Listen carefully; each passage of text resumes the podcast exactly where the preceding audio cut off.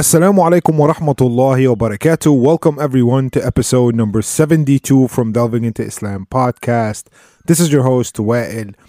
And it is a blessing from Allah subhanahu wa ta'ala and a privilege that I'm able to talk to you about the religion of Islam and that Allah subhanahu wa ta'ala is allowing me to share my knowledge with you. Thank you so much for listening and participating and sending in all your questions and suggestions.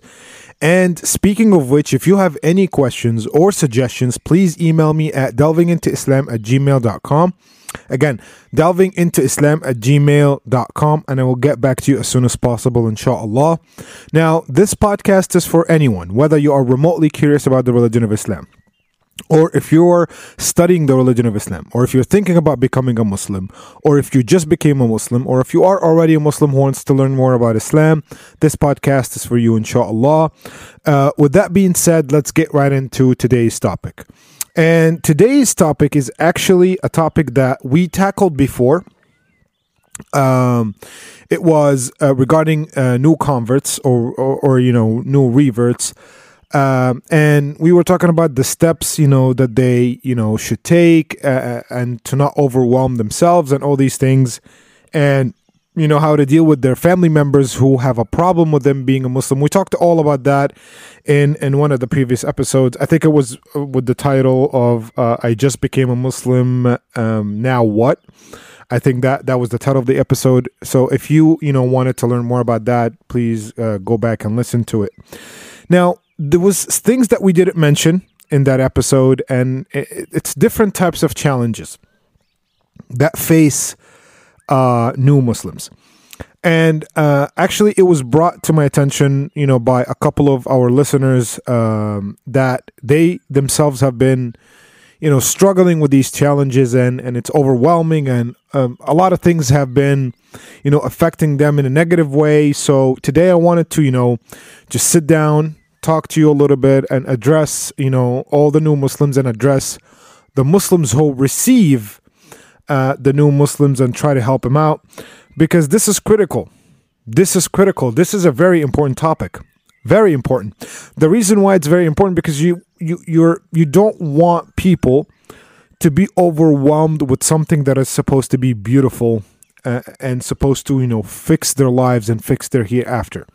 So that's why this is very critical. So this this episode is for the new Muslims and for the Muslims who are trying to help out new Muslims as well. Please uh, listen and inshallah, may Allah subhanahu wa ta'ala give me uh, the knowledge to, you know, be able to, uh, uh you know, navigate through this, the, this topic. Now, the first and the biggest misconception that Muslims have and some, you know, new Muslims have is that they think that once people convert to Islam, instantly their lives will get better. Instantly, everything will be, you know, roses and everything will be dandy and, and beautiful, and every problem, every issue they've ever faced will be, you know, gone and it will disappear. And this is very wrong. This is very wrong. Now, Islam is supposed to make your life better more discipline. Here, we're talking about this life. We're not talking about the afterlife yet. More discipline, more clean, more focused. It gives you purpose. It gives you all these things, but it doesn't do it the moment you become a Muslim. It takes time. You need to understand Islam more and you need to practice Islam more for you to feel that beautiful feeling you know? And this goes to muslims who think that when you know when they're receiving a new muslim when someone converts oh wh- what are they complaining about? What are they confused about? You have to understand this is a person who shifted their entire life 180 degrees. Their religion their beliefs have changed completely. Their communities their lifestyles should be changed you know, if, if, they used to drink, now they can't drink. If they used, you know, for women, if they used to dress in a certain way, and men as well, they can't dress in a this. If they're like talking in a specific way, they have to change. They have to change every aspect of their lives, and it's very wrong for us Muslims to expect them to be extremely happy the moment they become Muslims. Now, there is a specific type of happiness for someone who was not a Muslim And then when they become a Muslim, there's this like burden that has been lifted, which is they are on the right path. And this is key. This is important. The problem is don't expect them to throw everything out of the window because they just became a Muslim. It's wrong. These people have lives. They have they might have issues with their families because of what they've, you know, because of what they become, which is Muslims. So we have to be more patient with them. We can't say, "Oh, what are you complaining about?" That's it. You're you're a Muslim now. Like you have no problems in life. Come on, if that's the case, then that means all Muslims should be worry free, which is not the case. Islam is meant to teach us how to navigate through this life. It, it teaches us how to become happy. It teaches us how to be clean. It teaches us the most important thing, which is purpose worshiping Allah, getting safely to the hereafter. That is the purpose of life. Now, we Muslims do deal with other stuff like, you know, financial crises and all these things and, you know, marriage problems and all these things. We are human beings, but Islam teaches us how to navigate through even those personal stuff. Then Islam tells us, which is the more important now, but we're talking about like chronologically, Islam tells us how to be saved in the hereafter, how to not go to, you know, hellfire, how to reach Jannah, paradise. Perfect, the perfect religion. Again, we know this now because we've been practicing Islam long enough. We know this now because we we know about Islam, mm, you know, enough for us to know this truth. But people who just became Muslims, what do you expect? Don't get me wrong, they should be very happy, but you can't expect them to not be overwhelmed. You can't expect them not to be stressed, you know.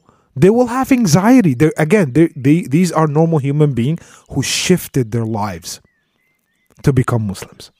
So for us Muslims, we should be aware of that. We should be more considerate of that.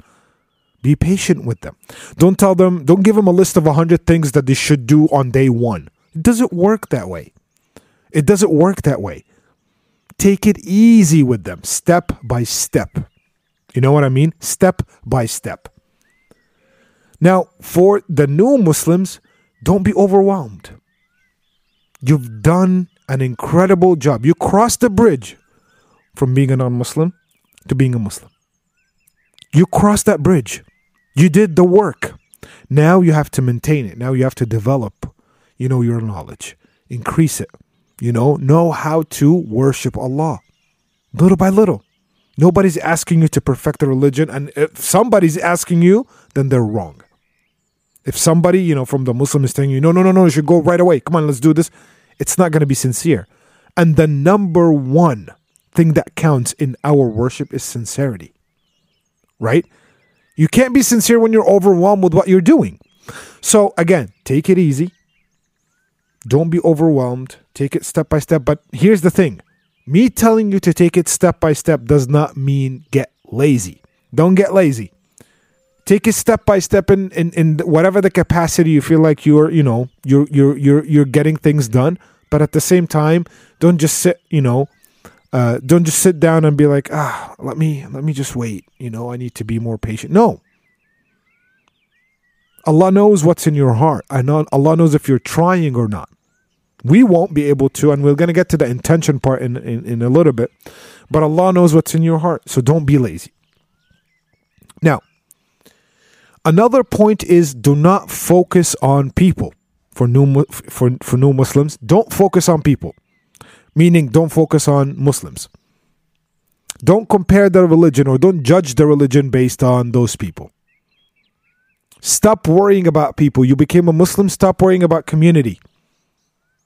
Stop worrying about, you know, what people would say if this happens or what people would say or stop looking at someone who's doing something wrong and be like, "Wait, can you even do that?"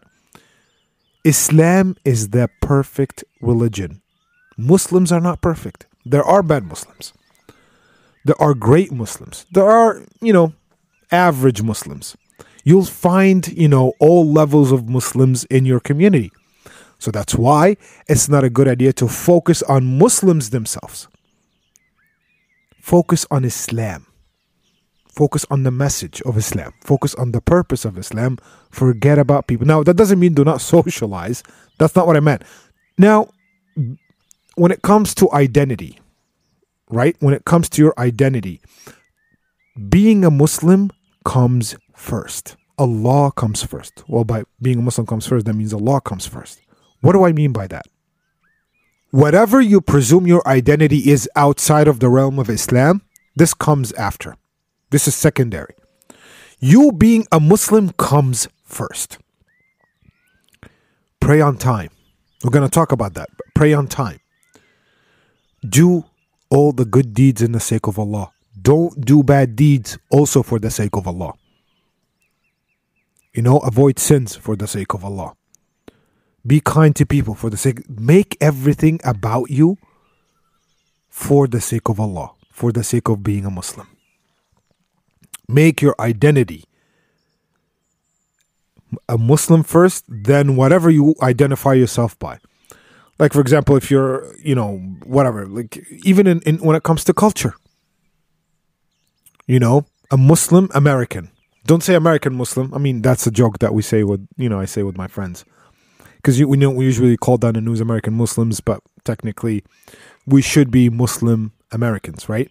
The thing is, my point is, Muslims should be one nation from different countries, from different, and by the way, it never contradicts. For example, being a Muslim and being American should never contradict. Should never. You could be a Muslim and American at the same time. You could be a Muslim and British at the same time. You could be a Muslim and French. You could be a Muslim and Egyptian. You could be a Muslim and Somalian. It doesn't really matter. It shouldn't contradict. Culture and Islam should never contradict. And when it contradicts, you choose Islam. How? For example, in the American culture, drinking is okay. Premarital sex is okay. Okay, I'm going to avoid these things. That's it. I'm not going to come near these things. I'm not going to go to bars and hang out with my friends. No contradiction. It's, you know, I'm free to do whatever I want. As long as I'm not harming my community, that's fine. I don't want to go to the bar to hang out with my friends. I'd rather hang out with my friends in the masjid or at home or whatever, something that's halal. See, it doesn't contradict. Some people don't like to go to bars not because they're, they're not Muslims, they just don't like the environment of a bar. You know what I mean? It shouldn't contradict. Us being Muslims is should be a unity, a unique unity that we're like Islam. You'll find Muslims, you know, uh, from different cultures, speaking different languages, you know, different skin colors, different backgrounds, different this, diff- different financial statuses. You know, it's that's the beauty of Islam. What unites us is Islam, right? What unites us is Islam. So keep your identity as a Muslim first. And by the way, keeping your identity as a Muslim first will make you do great things. You know, like I'll, I'll give you an example. Sometimes, uh, um, if my wife and I were eating at a place or, you know, we're going somewhere and then we decide to, you know, uh, put in, for example, a tip for, for, you know, for the waiter sometimes we actually add a little bit more if, if we think that you know they're, they're of course they're deserving but we put more and we say what? In it's a dawah. Let's so they know that muslims are generous. So we make the islam muslims look good not islam. We islam is perfect. Us trying to do whatever we want is not going to make islam look any better. Islam is the perfect religion but i meant to make the muslim community look better. Look at them generous you know they don't think that we're cheap. It's it's something that's trivial. It's not a big deal but sometimes we try to do good to serve our identity as Muslims. We're proud of that, and we want to manifest it in how we deal with non Muslims or Muslims, of course. Do you understand? So be a Muslim first, then whatever you want to be, as long as it doesn't contradict with Islam, you can be. It comes, you know, second and third and whatever. Now, also, um, you know, um, the more, and this is key, the more you practice the religion, the easier it gets.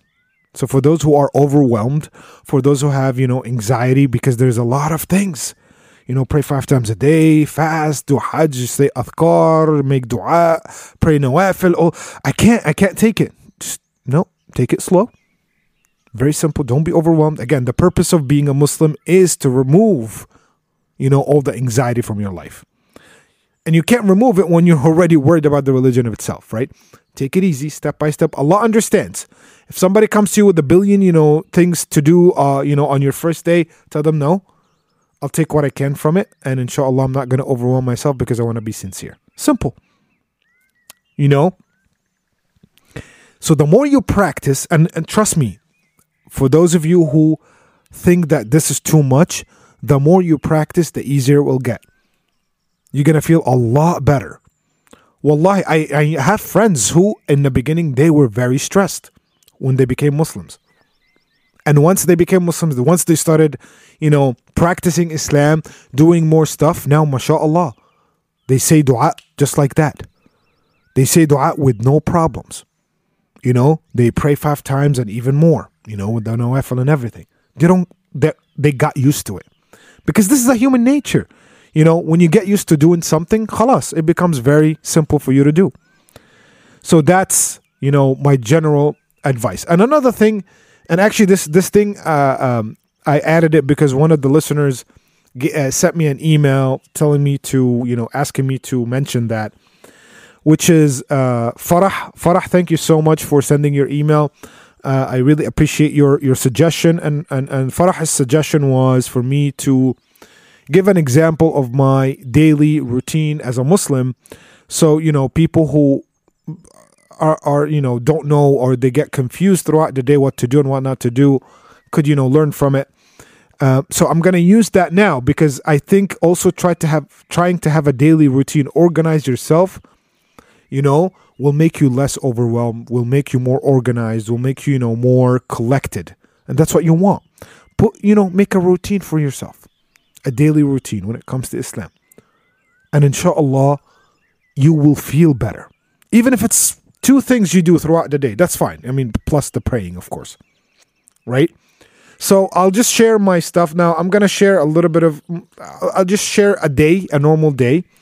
And um, uh, again, I'm not an example of anything. You know, I'm, alhamdulillah, I'm like consider myself an average Muslim. Hopefully, I'm, you know, I'm not less than that.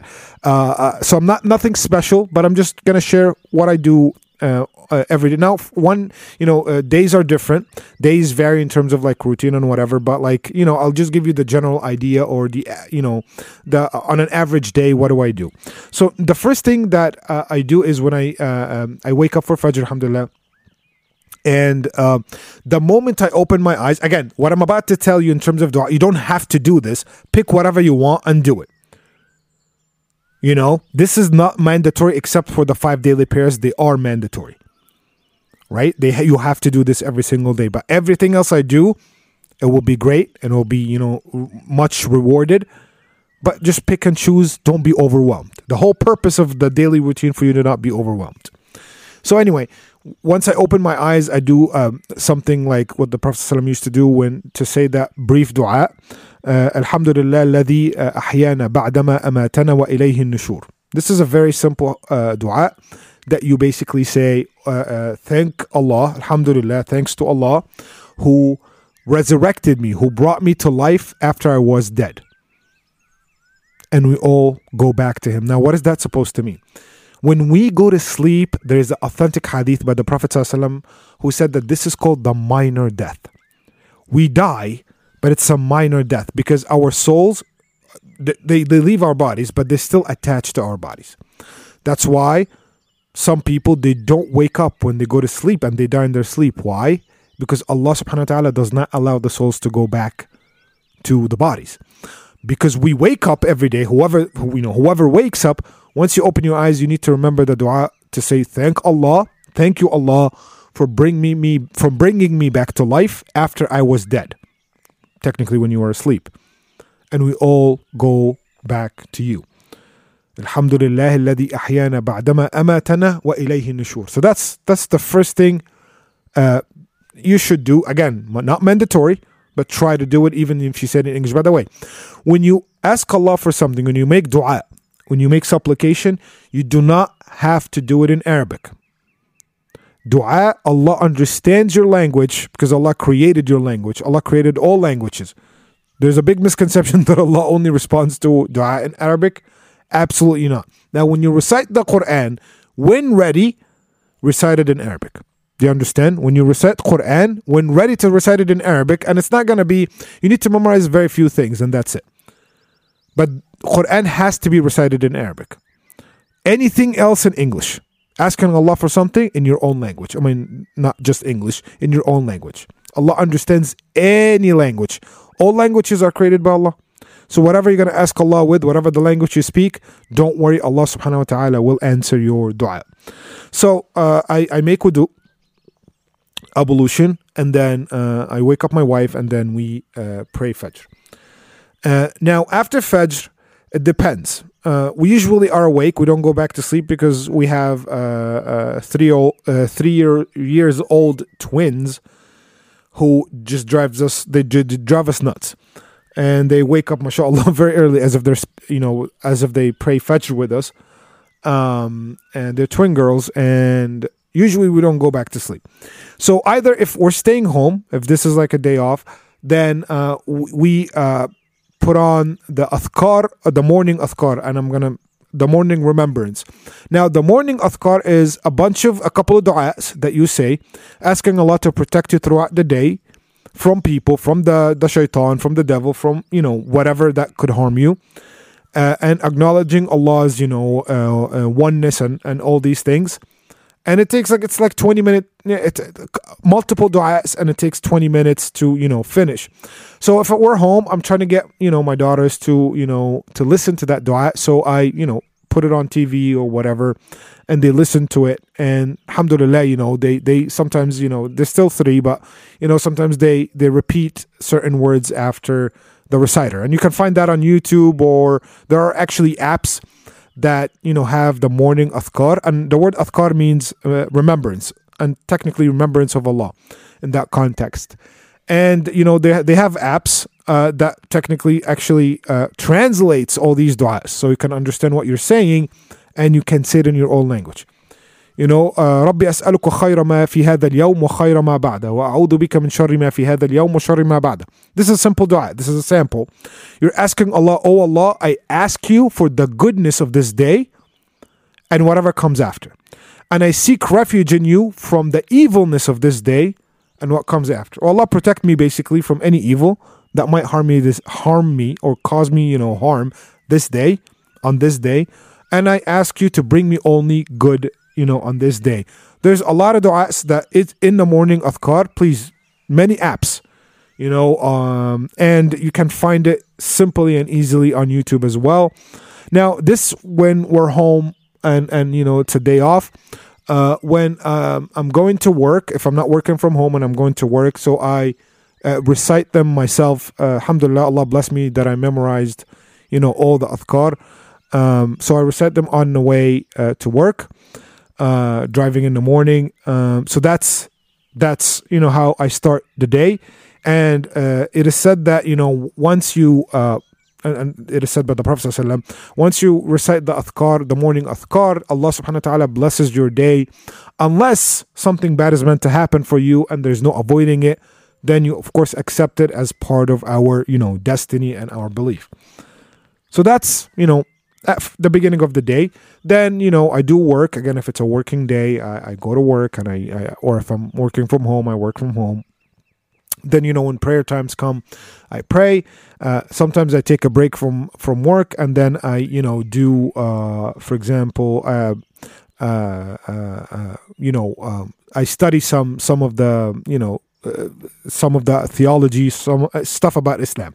Basically, you know, uh, the translation of the, you know, some verses in the Quran. I do that for two reasons. Number one, for my own benefits, of course. I, I need to learn more. Again, nobody stops learning Islam until the day they die. I promise you that. You'll discover new things every single day if you are seeking knowledge, of course. And the second reason I, I study Islam is because, you know, for example, if I'm preparing for the podcast, I need to write down my notes.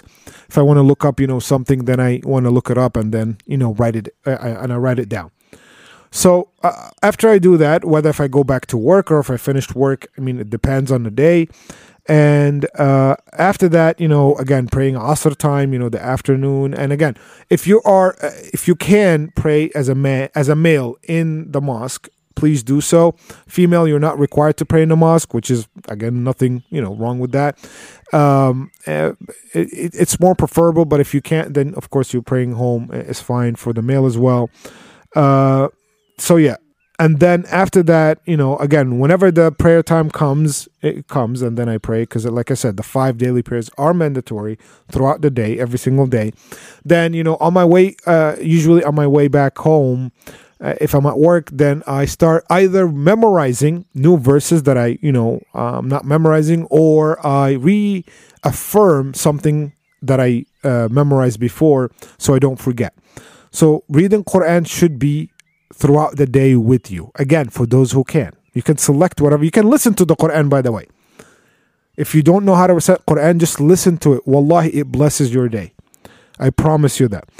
Then uh, afterwards, you know, uh, you know, spend time with the family.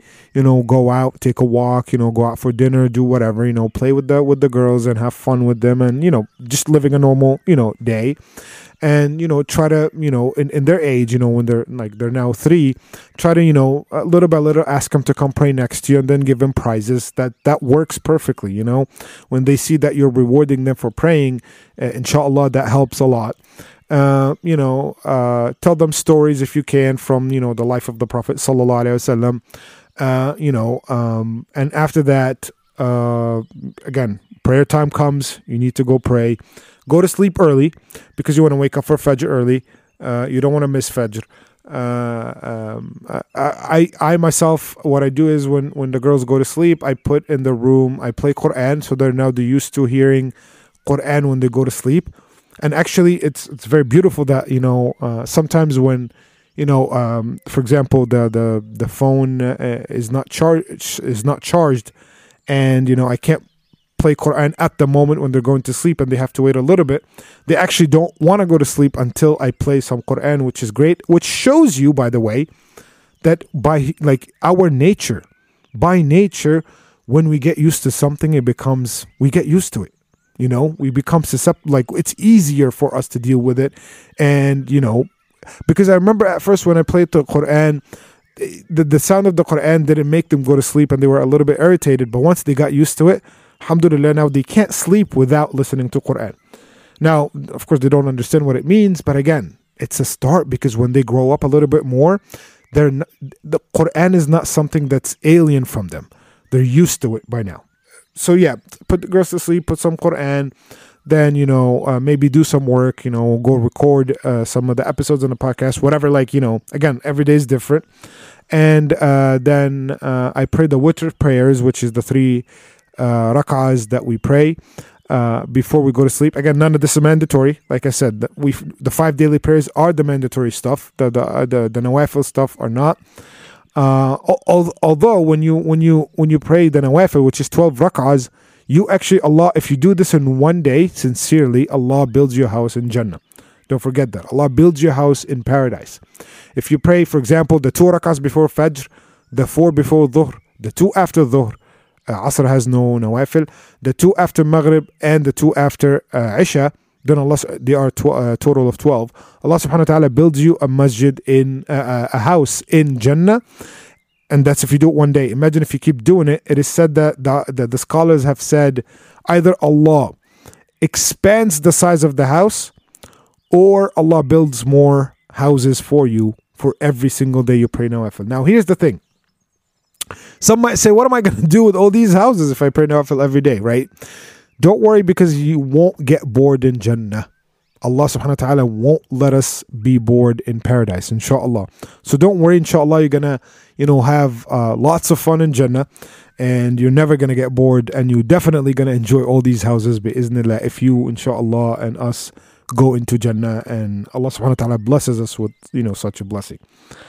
Uh, then I, I I make sure to sleep on wudu. So I make wudu before I go to sleep because it's a sunnah from the Prophet sallallahu uh, Because when you sleep upon wudu, uh, an angel comes and keeps making dua for you until you wake up the next morning. Very simple action.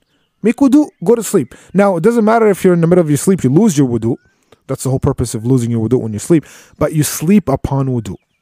By the time you close your eyes and you go to sleep, you are on wudu. An angel comes and keeps making dua for you that Allah would forgive you and you know admits you into Jannah until Fajr time. Can you imagine that? Until Fajr time. So it's a very simple thing that if you do, Alhamdulillah, you're gonna get that blessing. Uh, I also do, I say Ayat al Kursi before I go to sleep, the, the, the verse of Kursi from the chapter of Baqarah. Uh, and, and, that, you know, basically expels the shayateen if there are shayateen around you and makes an angel sitting right next to you, protecting you until Fajr time. And I try my best to sleep on my right side. I know I flip a lot while I'm asleep, but like, you know, again, I, put, I make my status while going to sleep that I sleep on my right side because it's a sunnah from the Prophet The wisdom behind it is that when you sleep on your right side, I mean one of the wisdoms is that you don't get a fully restful sleep. Some might say, "What? Isn't it supposed to be the opposite? Didn't the Prophet do something to make things, you know, better for us?" Yeah, guess what? When you have a fully restful sleep, if you I think that happens when you sleep on your left side, you will not gonna wake up for Fajr. The Prophet when you sleep on your right side, it's less restful and it helps you to wake up, uh, you know, uh, during uh, or for Fajr. And waking up for Fajr is very important because, again, you can't miss it. You cannot miss it. Uh, so that's my daily routine. You know, I make sure to sleep early to wake up the next morning. And then when I wake up the next morning, again, with a little variation, almost the same thing happens. Um, so yeah, that's that's it. So pick whatever you want do the wudu thing before you go to sleep. You're going to get rewarded for it, inshallah, and you're going to get the dua of the angels, inshallah. By the way, when you do something to follow the sunnah of the Prophet, ﷺ, you get rewarded automatically. So just do it to get rewarded. You know, try to sleep on your right side. These are not really tough stuff. Oh, I forgot. Um, um, I also, when after Asr time, after I pray the afternoon prayers, I also say the the evening athkar, the the the evening remembrance, and the evening athkar you say after asr. Uh, actually, uh, they are the same, you know, uh, same du'as that you make in the morning, but you make it for the night time. So instead of like for example ربي أسألك خير هذا اليوم you say ربي أسألك خير هذه الليلة وخير ما بعدها وأعوذ بك من شر هذه الليلة وشر ما بعدها basically literally the same dua but you just flip it to night time so you say oh Allah I ask you to give me all the goodness of this night because you know from Asr time till the morning you're mostly spending you know this is night time uh, oh Allah, give me the goodness of this night, and uh, I seek refuge in you from, you know, the evilness of this night, and uh, so forth. Like all the du'a, you flip it and you you twist it to you know nighttime, and ba- basically these two sets of du'a, the the, the morning athkar and the evening athkar, protect you from anything bad unless something that has to happen to you, because we all know. I don't know if you guys know but dua, when you make dua, you ch- you can actually change your destiny when you make dua. So if something is supposed bad supposed to happen to you, if you make enough dua, Allah won't make it happen to you, and Allah will change your destiny. Um, but we don't know which is which, so we don't know which destiny could be avoided by the dua and which is not. But we, again, like we said, we make the dua, we hope for the best, and we do what we can, and may Allah Subhanahu wa Taala gives us uh, only what's best for us. Now, so that's the general uh, stuff that, I, that my general thought uh, on this. One of the listeners, uh, her name is Amy. Uh, she emailed me recently, and uh, uh, and she was frustrated because she's she's about to get married to a, a Muslim brother, and his family. Uh, she, she's a new Muslim. Uh, uh, his family are doubting her intentions his family again are doubting her intentions. They're saying that oh, she became a Muslim just to marry our son. But she didn't do it for the sake of Allah. Technically, that's that's the gist of, you know, the message. This is very dangerous. For a Muslim to number 1 claim that they know the intention, the intention of someone else is very very dangerous. Do you know why? Because only Allah subhanahu wa ta'ala is the one who knows the intentions. Even our Prophet, Prophet Muhammad sallallahu alayhi wasallam said, I don't know the intentions of people. ما أرسلت لأنقب عن قلوب الناس. This is a hadith. I don't know what's in the hearts of people. So for you to say, I know why she did what she did, or I know why he did what he did, is very dangerous and very un Islamic. We cannot treat people based on their intentions because we will never know their intentions. We will never know. Now, we treat people based on their actions. That's what a true Muslim should treat people like based on their actions, not based on their, their intentions. It's laughable. It's laughable because we do not know their intentions. Allah did not create us with that ability. Imagine it would have been, actually it would have been very like chaotic if you can know the intentions of everybody you talk to, or that if you can read their minds. It would be a mess. It would be a mess. You know, because some people sometimes have bad intentions and then they repent to Allah. But then, if you know this is intention, then what are you going to do? You're not to, you know, want to talk to them ever again, right? Allah is the only one who knows the intentions. So don't put yourself. The Prophet ﷺ himself said, I do not know the intentions. So you think you're better than Prophet Muhammad sallallahu Because when you claim that you know the intentions, when you say, "Oh, she no, I think she converted because of you know other reasons," you're literally putting yourself in a better place than the Prophet sallallahu Do you really think that? Do you really think that you know the intentions and the Prophet ﷺ didn't? Allah gave you that gift, but He didn't give it to the Prophet ﷺ. This is completely wrong, completely un-Islamic, and let alone judging people so dealing with people based on quote unquote intentions, which you don't even know them, you don't know the intentions, is 100% wrong. Now, when you see some actions and these actions are not, you know, good, we're talking about now a different case, and you judge people thinking that you're better than them, thinking that they're less than you, this is also un Islamic because you don't know what those people do in secret between them and Allah that could make them better than you in the sight of Allah. لا يسخر قوم من قوم عسى أن يكونوا خيرا منهم Allah is telling us do not make fun of people because they might be way better than you are. You just don't know it. You don't know how people think. You don't know what people do in their, you know, secret. Let alone guessing their intentions. Don't guess anybody's intent. This is dangerous territory right there. Very dangerous. Only Allah knows the intentions, not you. Like, for example, the situation that happened with uh, Osama ibn Zaid, who is, you know, a famous companion. He's the son of uh, Zayd ibn Haritha.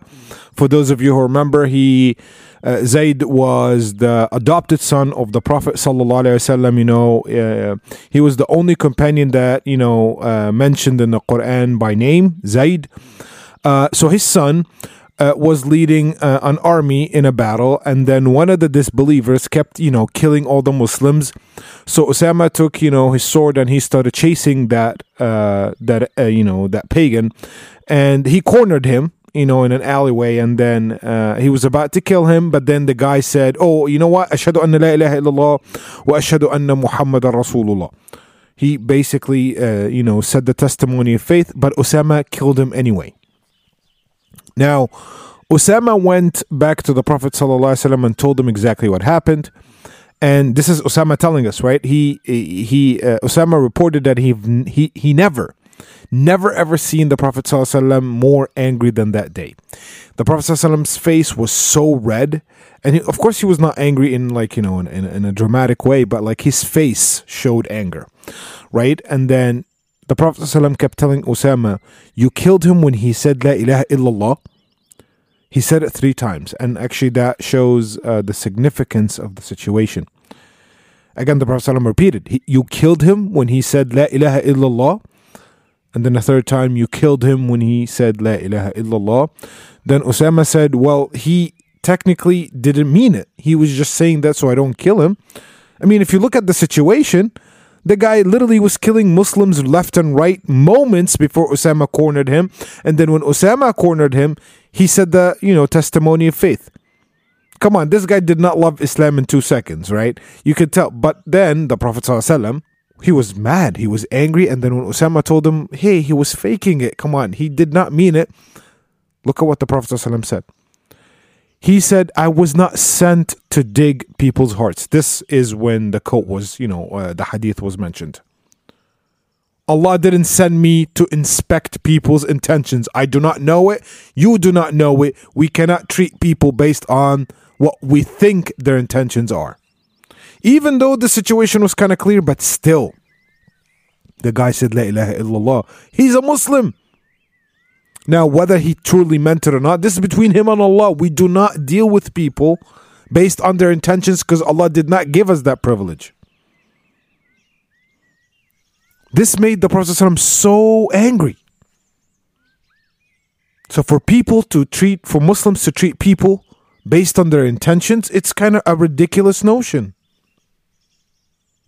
The Prophet himself is saying, I was not sent to do that to dig, you know, uh, people's hearts and to inspect their intentions.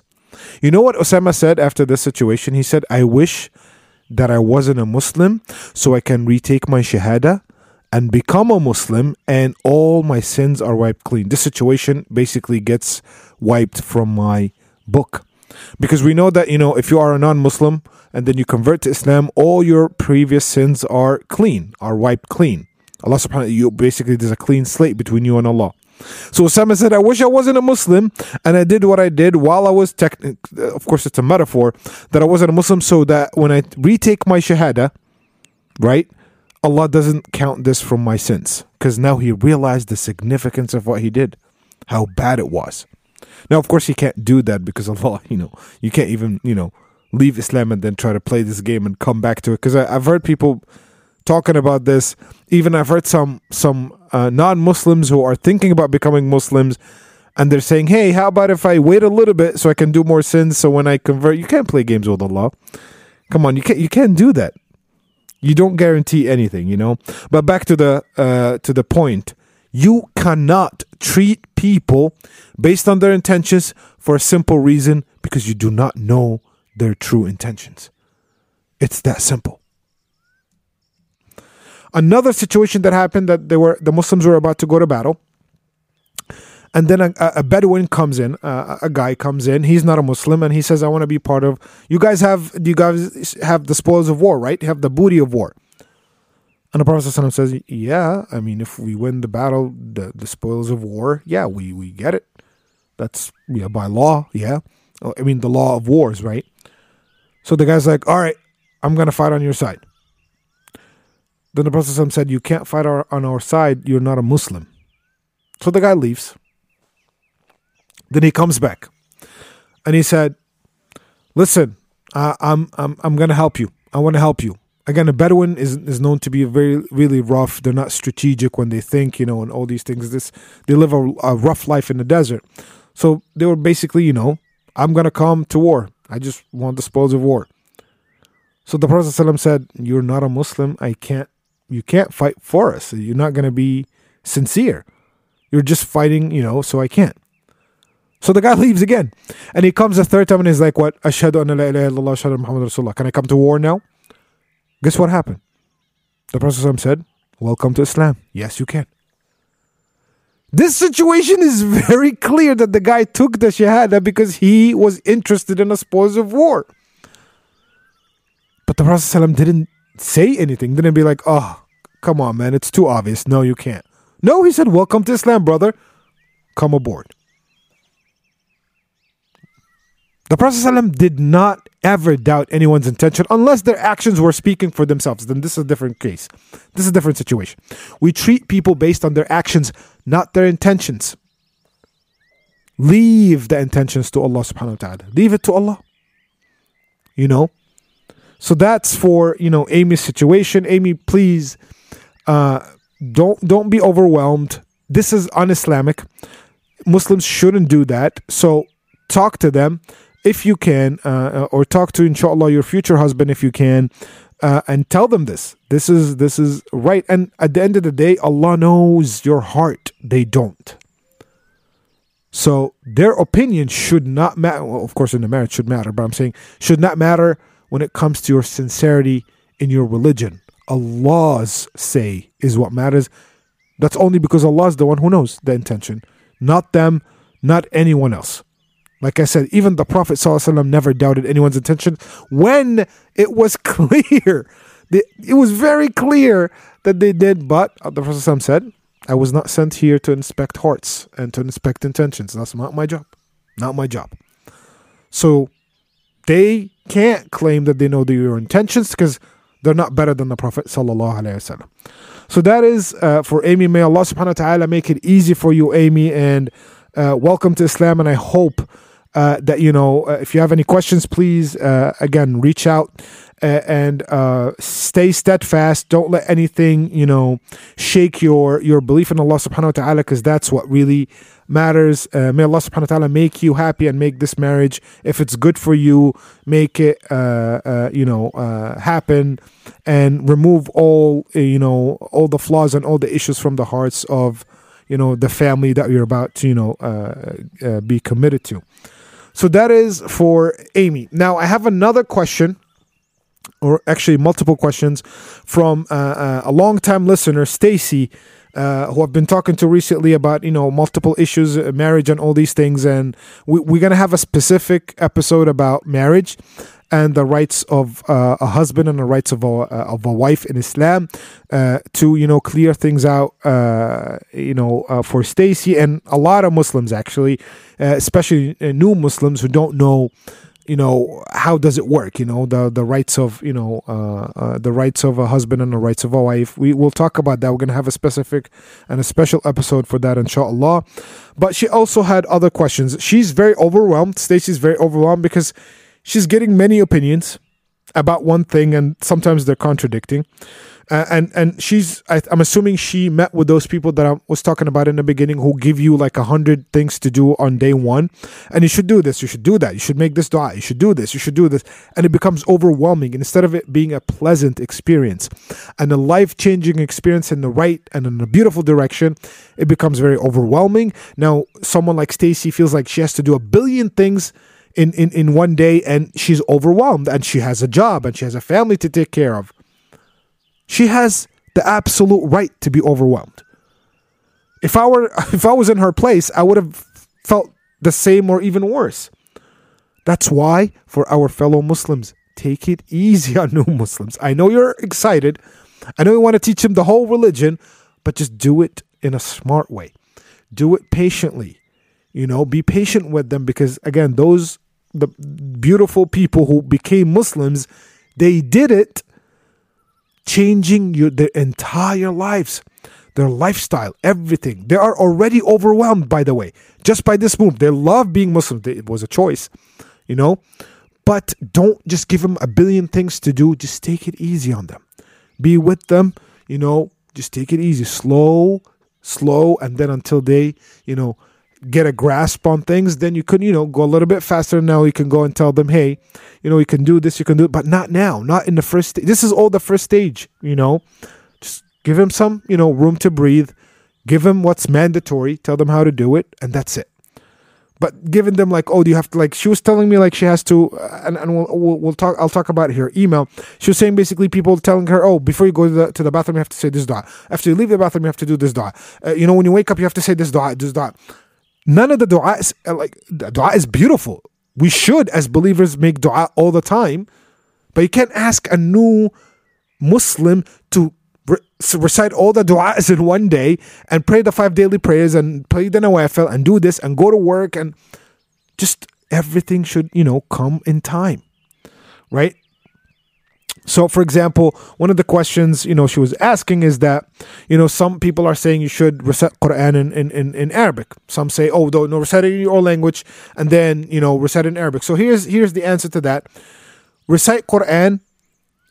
There's no recitation in in English. Just to let you know, you don't recite Quran in English. It doesn't even exist. But what you do is you can and there's a, I think it's called the transliteration it's which is basically the Arabic words written in English letters uh, and you can recite that and you can hold a paper or a book whatever you can or a, phone a website whatever and you can recite the Fatiha which is this is mandatory in every prayer. Fatiha which is chapter number 1 is a mandatory chapter that should be read in every prayer. Every rak'ah in every prayer So recite that from, you know, again, like I said, a piece of paper, write it in English. And when you get more comfortable, again, nobody's asking you to learn Arabic. By the way, Arabs are about roughly 15% of Muslims worldwide. Do you understand? You have 85% of Muslims who are not Arabs. They don't speak Arabic. Well, they speak certain Arabic, like like you know, when it comes to Quran or Hadith or whatever. That's it. So don't be overwhelmed. Again, 50%, 15% of uh, uh, of Muslims are Arabs. The rest are not. So don't worry about that. Just recite the Quran in the way I'm telling you, and then once you memorize it, you don't even have to look at if you don't know how to read Arabic. If you if you have time to learn Arabic, great. But apparently, because you know, because you have so many, like you said, uh, responsibilities, and you have you know children to, take care of, and you're a single mother, and all these things, you Allah understands this. Allah knows your situation, so don't stress yourself out just do this, you know, Arabic to uh, uh, to English kind of letters uh, thing, and then um, you know read uh, read the chapter number one, which is a very short, short chapter, by the way. Read it in every rak'ah, and you're good. If you have time to learn more, learn more. You just that what's important is how to you speak the Arabic. You don't have to read it from Arabic, you know, books, right? Just memorize how to, you know, and you can play it in your car play it on you you know on YouTube, play it on TV at home, the, the first chapter, and you're gonna inshallah easily memorize it. Memorizing Quran is easy once you again practice listening to it and you know reading it. But if you don't know how to read Arabic, then just listen to it and write it in English, and that's it. Simple. You know. Uh, another thing that Stacy was told is to change her name. And it's mandatory to change her non Muslim name to a Muslim name. This is wrong as a new Muslim, you don't have, it's not mandatory to change your name. Nothing in the hadith, nothing. Now, there's one thing that the Prophet ﷺ used to change bad names to good names. Had nothing to do with non Islamic or Islamic. Bad names, like for example, Yathrib, we mentioned that before. Yathrib had a bad meaning for Medina. So the Prophet ﷺ changed it from Yathrib to Yathrib, we said it means someone who belittles someone or, you know, brings down someone. And he changed it to Medina. You know, and he did it with people too, people who had bad names, names who had bad meanings, you know, to good meanings. But like for example, somebody's name Stacy, she can stay as Stacy. She doesn't have to change to anybody else to like an Arabic name or a Muslim name. That's never in our religion. It's not mandatory in any way, shape, or form. That simple. And also, Stacy was told that she has to marry quickly. you know, you're a single mother, you're a Muslim now, you have to get married. Who said that? Now, it's better if she has a family, of course. Islamically, you know, it's Islam and Islam encourages marriage and families. But if she's, you know, she's not ready yet, or she can't find someone who is decent enough, or is religious enough, or whatever her criteria is, she can't be told, oh, you have to get married now. It's not mandatory. It's not mandatory. It's preferable.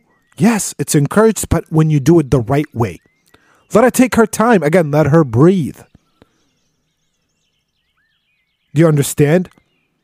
Don't, it's that simple. It's not mandatory to get married just because you became a Muslim. That's not, that's very incorrect. Taking, um, somebody also told us she should take her family's pictures off the wall.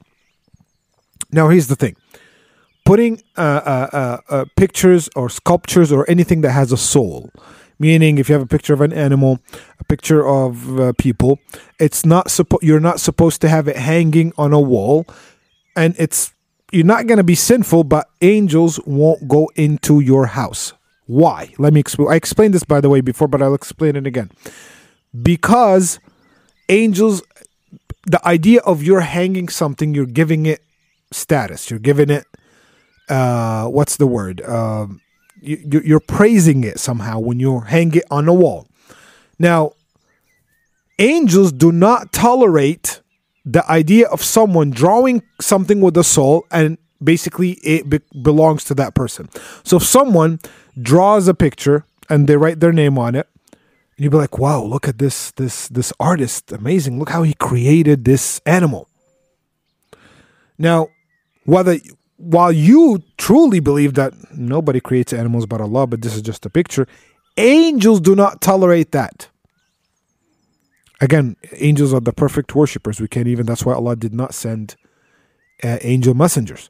So, because they do not tolerate that, they don't come into your house until you take it down. Now, you can put it, like, for example, uh, our wedding picture we have a wedding one wedding picture that you know uh, used to be hanging. So i took it down and i put it on a lower level. You can put it on the table put it on a desk. You can put it even on the wall but you know on a lower level like you know below your eye level. The reason why you don't want to be praising it you don't want to look up to it and you know again angels do not tolerate this. It's fine not a big deal. Also stacy was uh, uh, told that she has to make a dua before using the bathroom. Now the concept of you have to, it's not mandatory. Meaning, if you don't make the dua, you're not sinful. But it's better if you do the dua before you use the bathroom. All you have to say is, Oh Allah, protect me from the evil jinn. Because what we know about the jinn that they live in our bathrooms, they live in places where there's filth. And the filthiest place that we have is our bathroom where we, you know, uh, release our, you know, basically waste. So they live in there, they live in the bathroom. And because they live in the bathroom, so you're asking Allah to protect you from their whispers and all these things. It's that simple. Oh Allah, protect me from shaitan. Oh Allah, protect me from al khubthi wal khaba'ith. That's the actual uh, hadith. So all you have to say is, Oh Allah, I seek protection uh, from you against the male jinn and the female jinn or against jinn in general. That's it. It's very simple. You can say it in English. No problem. Allah understands English. He created English. Uh, washing after using the bathroom. Actually, there's a big misconception here. Some people say that you have to use uh, the bidet. I have a bidet myself, but it's a cultural thing, right? I it's it's a cultural thing. Using water is not mandatory in Islam after you use the bathroom. The companions, the Prophet ﷺ, they used to wipe with tree leaves. They used to wipe after they used the bathroom. Now they used to wipe very well and clean very well, but they didn't used to use water. The people of Yemen, the Muslims of Yemen at the time, Allah subhanahu wa ta'ala t- said that they are basically they are more uh, they have extra bonus when it comes to belief and when they were asked why they found out that they used to use water so they used to wipe and then use water to wash using water to wash is gives you extra uh, you know protection and extra because you don't want to pray while you have any you know leftovers of any you know waste. But wiping this is what the prophet ﷺ and the companion used to do. There was the luxury of water was not there.